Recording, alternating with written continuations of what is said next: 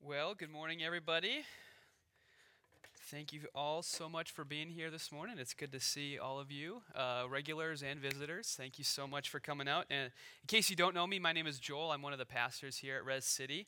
Um, and we have been working through the book of Ephesians here for the last um, few months. And we are, we're nearing the end. We're actually in our third to last sermon here, if I, if I remember right. So just a few more uh, in, in the sermon series. And um, we kind of are also in the middle, like ending up maybe like a little mini uh, series within the series. Uh, Paul has been talking about uh, what's typically called the household code uh, within the book of Ephesians, which is a set of, of three different uh, exhortations to kind of three different uh, social relations that kind of take place within the, the first century household. Um, and um, these are like distinctives for how the people of God, people who are a part of the story that Paul has been uh, developing throughout the book of Ephesians, this is what the social relations between uh, these people are supposed to look like, the distinctives of the Christian church uh, in their everyday uh, normal lives. And so we've talked about uh, husband wife relations, uh, child parent relations, and today we're actually going to be talking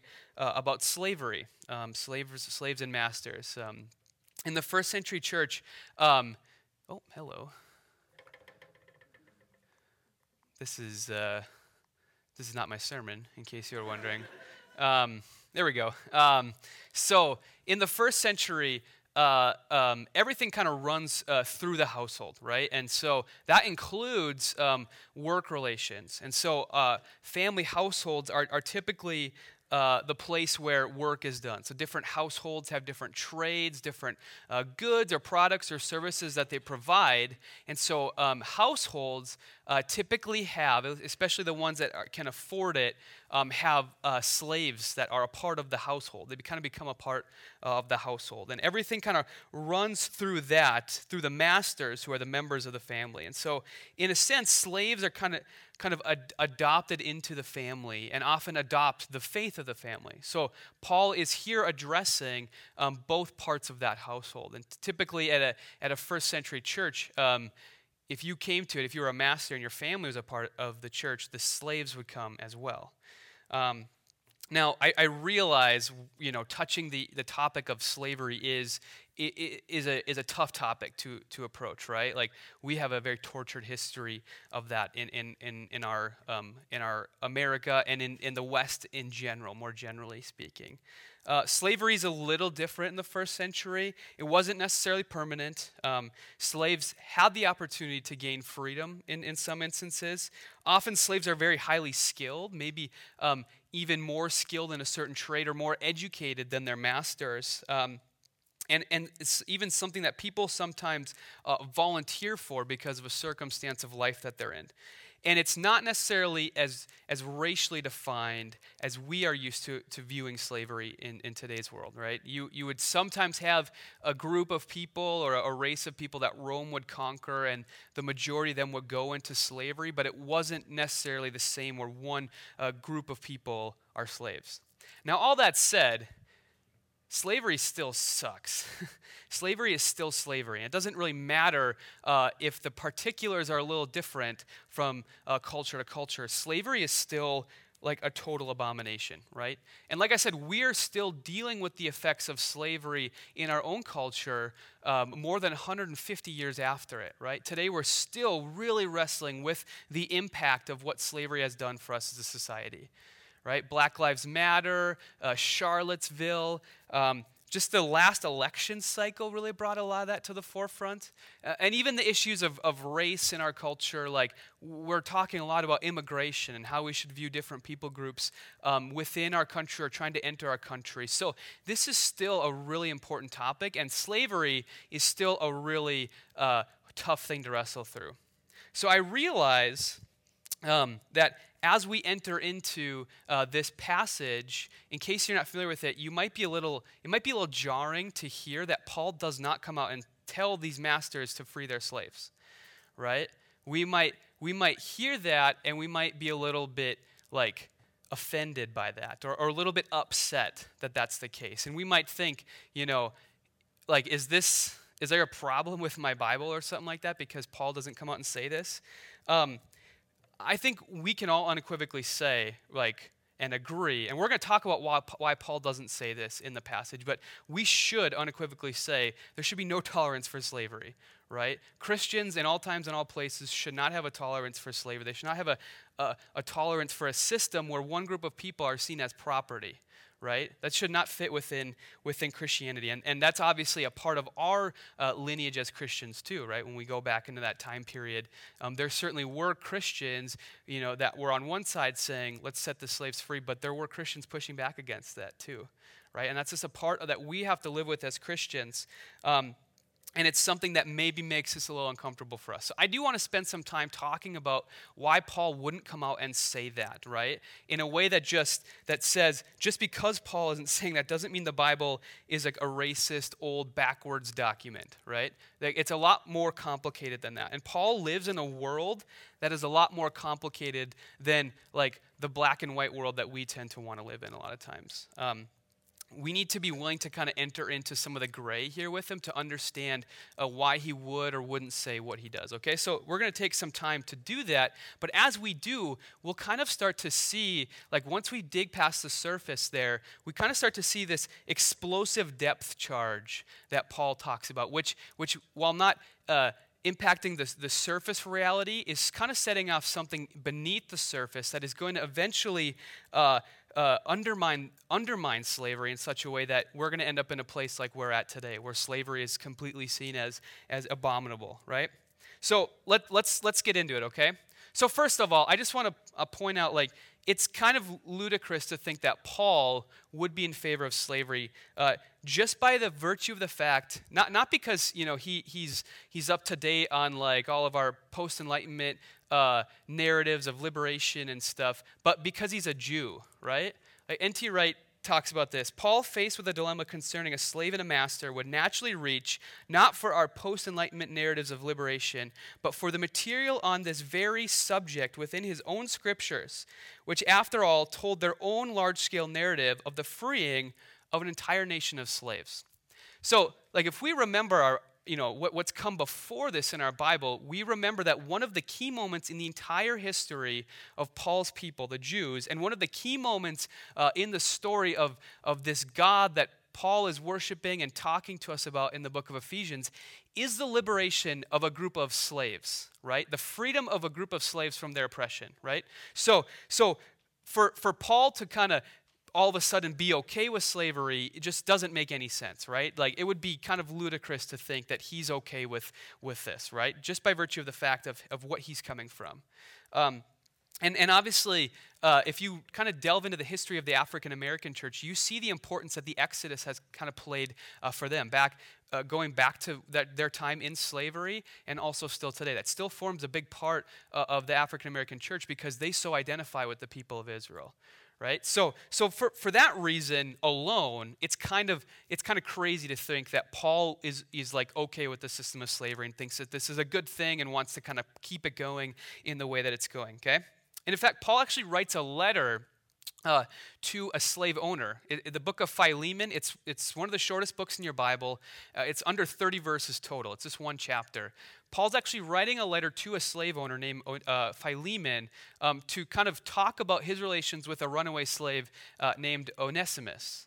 Um, and he actually, there's a part in the letter where he kind of hints at uh, he says, perhaps you'll do more than I'm saying, right? Which, which some scholars, you know, it's a little bit vague, but you can definitely read it as Paul saying, you know, maybe you'll go a step further and you'll free this slave, okay? So, so it's in Paul, it's kind of hinted at uh, there that perhaps Paul is kind of goading on Onesimus to, to set this slave free, all right? So that's all there in our Bible, but it gets a little more complicated as we move on. There's another place where, where Paul talks about slavery in 1 Timothy 6 1. Um, and I think it gives us a little bit more insight into how Paul is thinking about this. Um, he says, All of those who are under the yoke of slavery should consider their masters worthy of full respect, so that God's name and our teaching may not be slandered. Now, that last part of the sentence is what I want to really hone in on, because the first part kind of, kind of, um, accords a little bit with what we'll be talking about uh, in the passage today. But this second part here is, is not necessarily in the passage. And Paul is concerned uh, that the relations between slave and masters look a certain way because he understands that that will reflect on God's name and that their teaching uh, might be slandered if there's a certain um, a certain view of Christians that gets out into society based on their like how they how they talk about slaves and masters.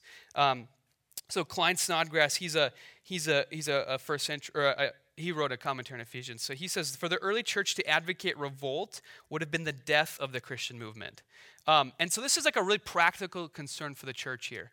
Um, they want to spread the gospel, right? They, they, it's really important to them that people are willing to hear their message. And there seems to be a concern from Paul that if they if they do if they if if uh, there's something offensive to the to the culture about their message and how they talk about slaves and masters, um, they might like not even get an audience with people to hear the message of the gospel. Okay, so that seems to be a practical uh, concern for the church. And as much as as much as we hate that idea, we might still look at that and say that's not a good enough reason.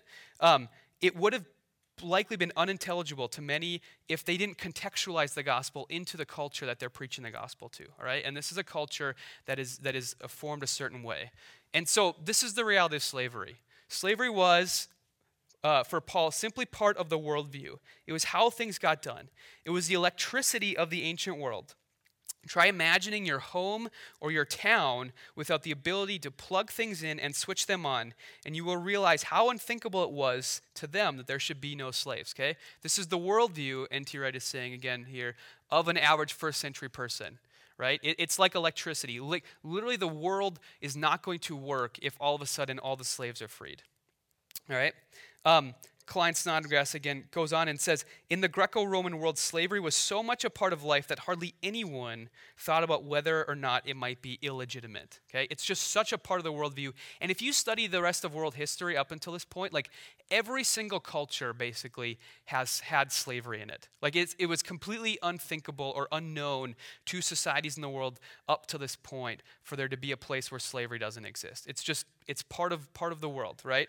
Um, think about like this too. I've been i've been thinking a lot more about climate change recently and um, there's a lot of proposals that have been coming out for ways to kind of curb carbon emissions and stuff and and there's some pretty radical ones in there from time to time that are like we should just get rid of all cars or you know different things like that right? And then you have a whole group of people who are like, we can't just get rid of the way everything's done. We have to have some sort of plan for how things are going to continue on after that, right? We can't just say, let's get rid of the bad stuff that's harming the society. We have to have some plan to make sure society still continues on. And you kind of, that's kind of like what it is with slavery, right? There has to be kind of some, uh, some plan to move forward. And so if Paul had told his masters to set their slaves free, he was perhaps dooming in addition to making their message unintelligible to the rest of the world, he was perhaps dooming the church, right? Because, again, this is how the household works. This is how most of the people who are part of the church, their income would have been tied uh, to the fact that they had slaves that were helping them in the household, actually making sure their work got done. And so, if you don't have people that are making money, the church is not able to even fund itself at a certain point because there are no, there are no ability to actually make sure that the, the trades or the goods that are being produced in a household are actually still happening. Okay? And, and for someone who, again, outside of the faith who, who meets these Christians and they're like, wait, so I have to tank my family business in order to be a Christian? No, thanks, I'll pass. You know, like that's probably how it would have been received to different people. So you have this really kind of complicated uh, world that a lot of this is taking place in, right? And we can see Paul wrestling with the complexity complexities of it here where he's at, all right? And so, um, so for Paul to go and just, you know, start, you know, you know, posting on the first century equivalent of Facebook and just talking about how much he hates the world around him and how terrible it is. Like, that's our response to things in, in our society today, right? Is complain about it on some social media uh, platform, right? For Paul to stick it in his letter, right? He's not actually going to get any good done either. If Paul decided to just be an activist for, for setting slaves free, like, he didn't live in a democracy, right? There's no path or platform for, uh, for, for social change to take place, right, for him. Like, the Ephesians aren't Caesar, right? Caesar's not going to listen to some uh, itinerant Jewish uh, minister going around telling people to set their slaves free. That's not going to cause the type of social change that we might have wished Paul was pushing for, right? And so Paul's wrestling with this kind of daily, uh, daily concern. Um, now, eventually, right? The impact of the, the spread of the gospel, the spread of the Christian message, um, is going to be such an explosive thing and how it talks about people and how it values different people. And we'll see this in the passage once we actually dive into it. It's such, a, such an explosive thing that it becomes the catalyst. Uh, eventually for freeing slaves, even though it takes place much longer after than you know we wish it would have, right? Um, in, in, in, in the United Kingdom, William Wilberforce is a very famous figure for his, um, for his pushing to see uh, freedom for the slaves in England get done. And he's doing it very openly because of his Christian convictions. And we even have some good evidence that pretty much the first people uh, in the Roman Empire to ever question slavery, just a few hundred years after this is, after Paul is writing here, by the time Christians are starting to come into power in the Roman Empire, we start to see uh, people start to really question, again, this, this system of, of the world that has basically never been questioned up until that point. It seems like Christians are the first ones to really start to, to get up there and say, hey, does it really make sense that we're doing this? If we really believe this is true of people because of what we believe, why are we still why are we still doing this? And we have the power to actually do something about it now. We start to see that that actually uh, takes place. All right. Now, all that is, is what happens down the road because of some of the stuff that Paul is writing now, okay? And so, and, and, and one other thing on top of all that, Paul lives in a world where just setting slaves free is actually not always better for the slave. Because um, a slave is a part of a household that and that's where they're that's where they're like able to get fed and to kind of have work and to get training and to to save up money on their own for for maybe they will be freed someday. But uh, just throwing a slave out on their own is actually a lot of times not helping the slave out at all. All right? So paul has the ability uh, to really impact these slaves lives in a good way in how he talks about what the master slave relationship should look like all right, and we're going to see that now uh, as we actually move into the passage here, okay? So, Ephesians uh, 6, verses 5 and 6. Paul starts out addressing the slaves. He's going to address both slaves and masters in this passage. Slaves, obey your earthly masters with respect and fear and with sincerity of heart, just as you would obey Christ. Obey them not only to win their favor when the eye is on you, but as slaves of Christ, doing the will of God from your heart. Okay, so first of all, let's just pause and reflect on the, that Paul addressing slaves at all is a really big deal, right? For a group of people who are seen as, as like Aristotle put it, tools, for him to address them is a big deal. And it gives them a dignity that they would not have normally had, right? To address them and to actually uh, uh, talk about them as people who have the ability to grow and to uh, become better people is actually to give them a lot of dignity. I think in our, in our culture today, we tend to look at victims as people who are com- you know, completely innocent and we, we shouldn't ever put anything on them at all.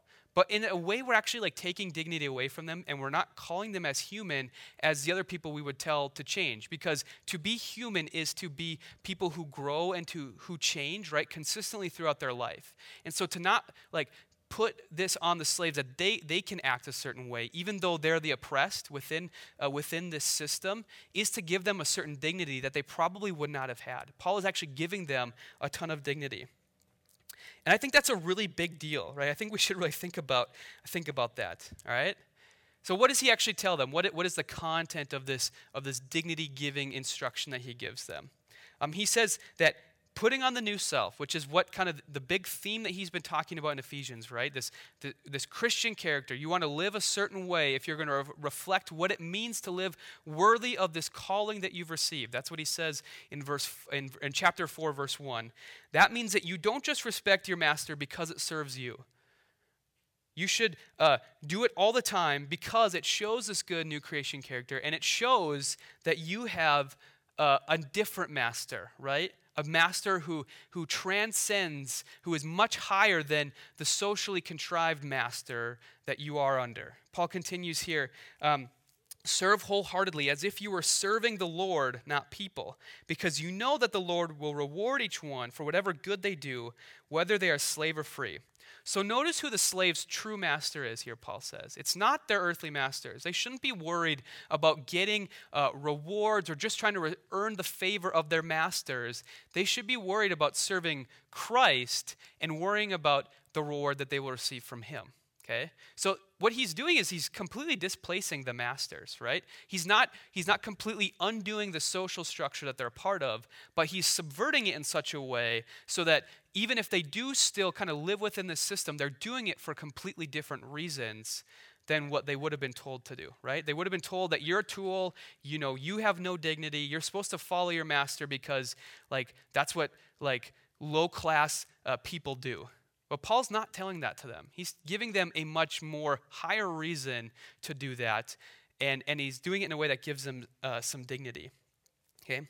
And, and notice also that Jesus, as their master, as their true uh, Lord, is not one that tells them um, the way that we respond to evil in the world is by doing evil back again right? That is how we are, are used to responding to evil in this world, right? That's how, that's how we've been taught to respond to bad things. Um, and you have definitely like seen uh, people tell slaves or tell victims, uh, tell people who are oppressed to respond to their oppressors in the same evil that has been done to them. But Paul does not say that. He says that the way to fight evil is with good. Um, the way to live in this kingdom with this new master is to show them respect, to show them love, to show them honor, even though that seems crazy. Because this is the way that we respond when we follow a crucified Lord, right? This is the way that we are called to respond as well when he is our master. So Paul uh, moves on from addressing slaves to now addressing the masters. He says, And masters, treat your slaves in the same way do not threaten them, since you know that he who is both their master and yours in heaven, and there's no favoritism with him. So now we, we're kind of accustomed right now, if we, if we just look at politics, to thinking people who are, who are rich or have power basically like are untouchable. Like no justice is done against people who have enough money or the right connections or the right names uh, to stay fat and happy. We just can't really do anything about people in that place.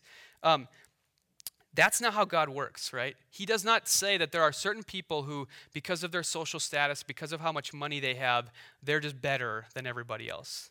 Okay?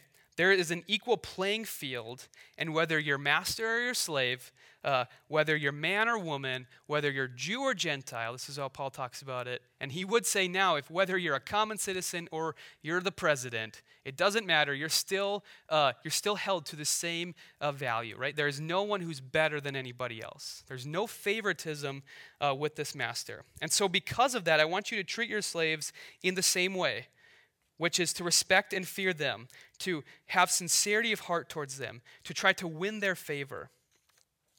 And he explicitly says here there's nothing, there's no, no favoritism with this God. Okay? In, in this kingdom of man, right, we may determine people's worth or value based on different identities that they may have slave, free, skin color, man, woman. That's not how it works in God's kingdom. Okay?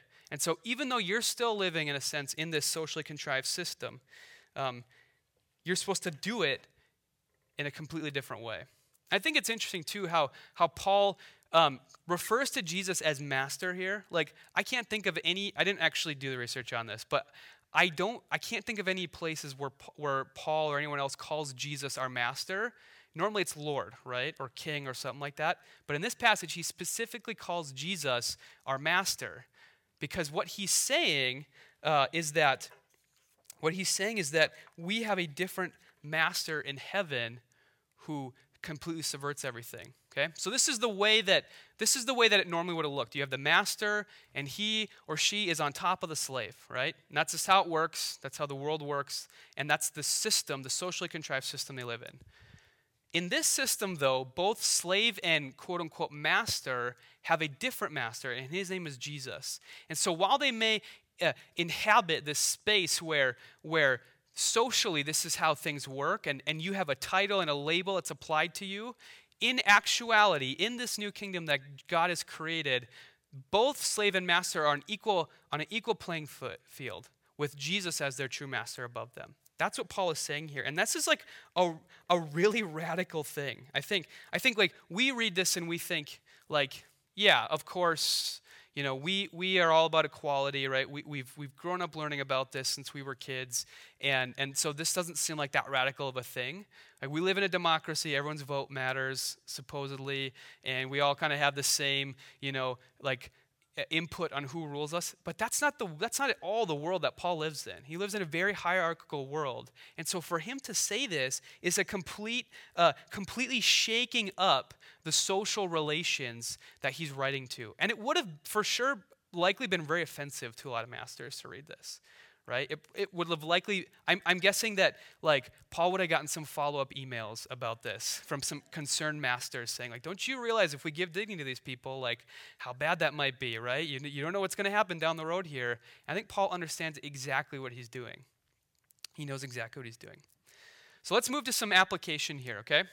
Just like uh, Paul shakes up the social relations that he, in the world that he lives in, we should be people that like see the gospel shake up our social relations as well. Okay?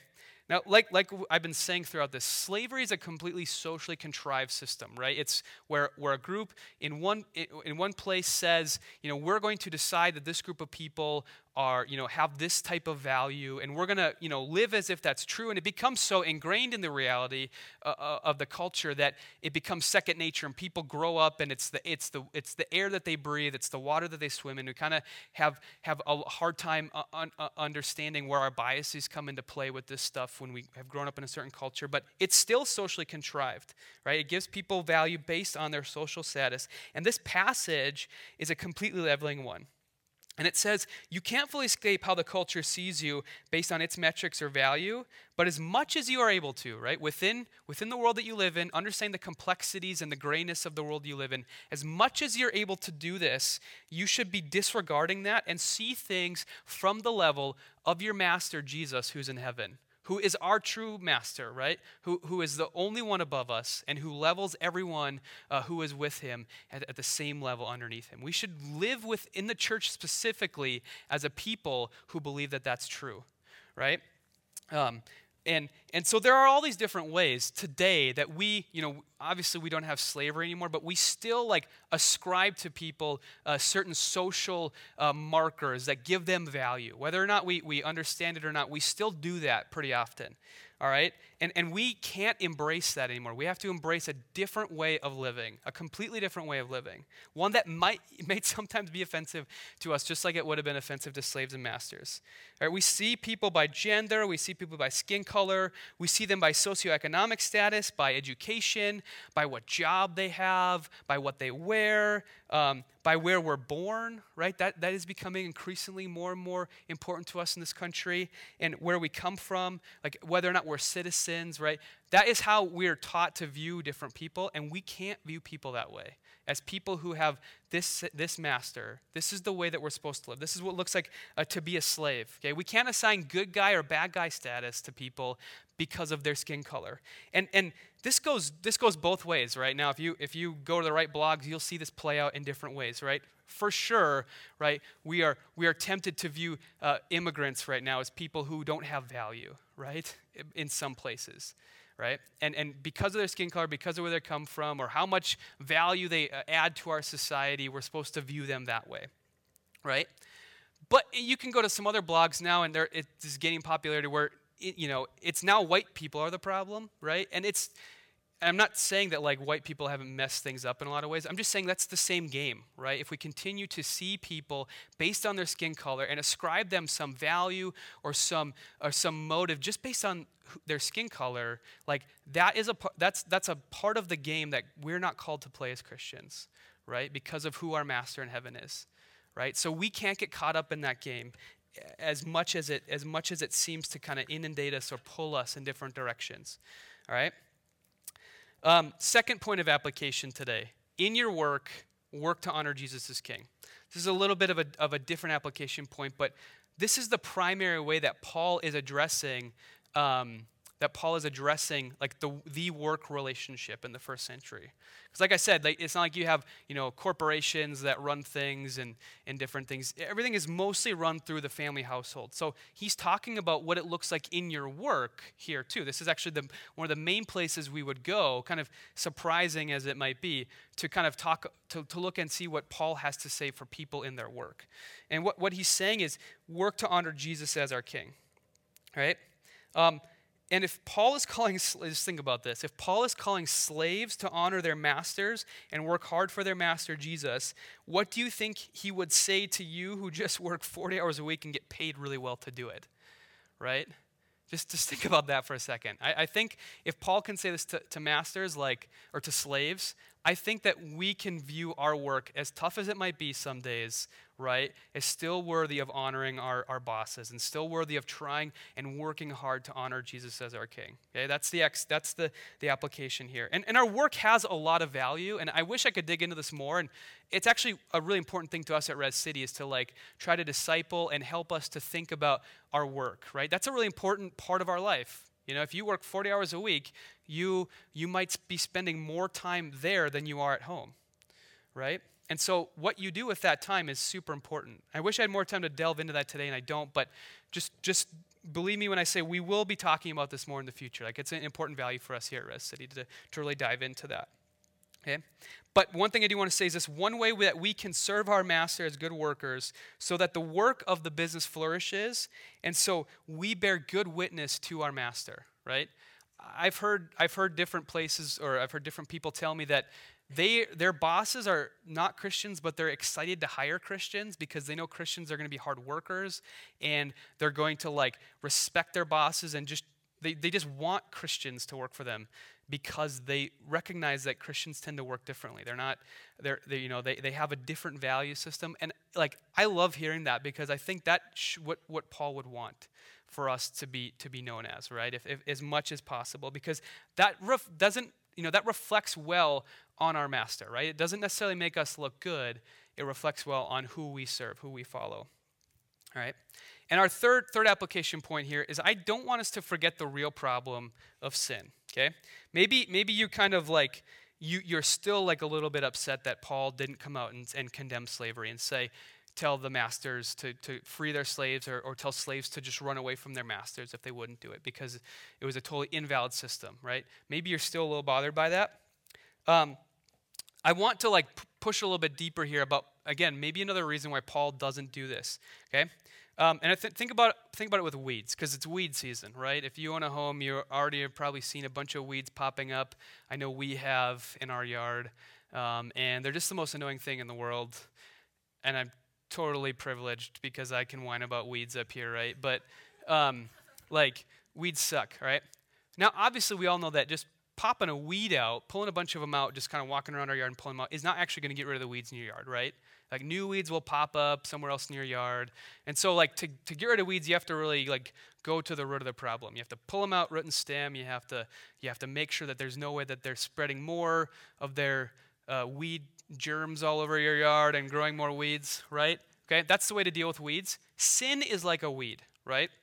Um, it pops up in all sorts of different ways. And slavery is one of like slavery is like one of the biggest weeds that you could see pop up, right? It's like the most ugly weed that you could have in your yard, but just pulling that one weed out is not going to necessarily solve the problem of sin, right? We got rid of slavery in this country, and we are still dealing with the effects of it afterwards, 150 years later. We had Jim Crow laws pop up in the South after slavery was done, right? We, we still had segregation in schools.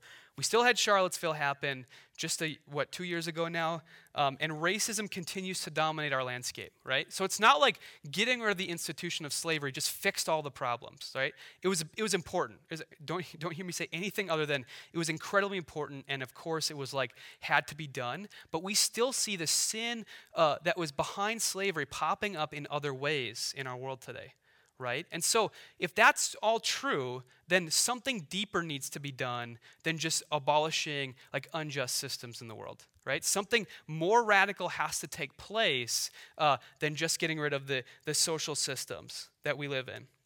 And when we look at the cross, we see this specifically as the mission of Jesus, right?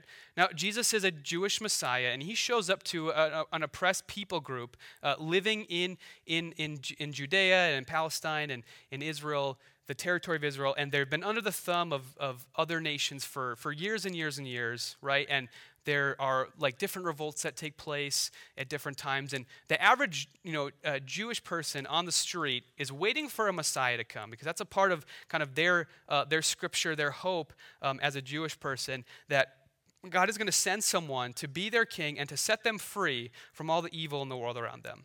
So when Jesus shows up, and, and there starts to kind of be these rumblings that he might be this Messiah character that they've been waiting for.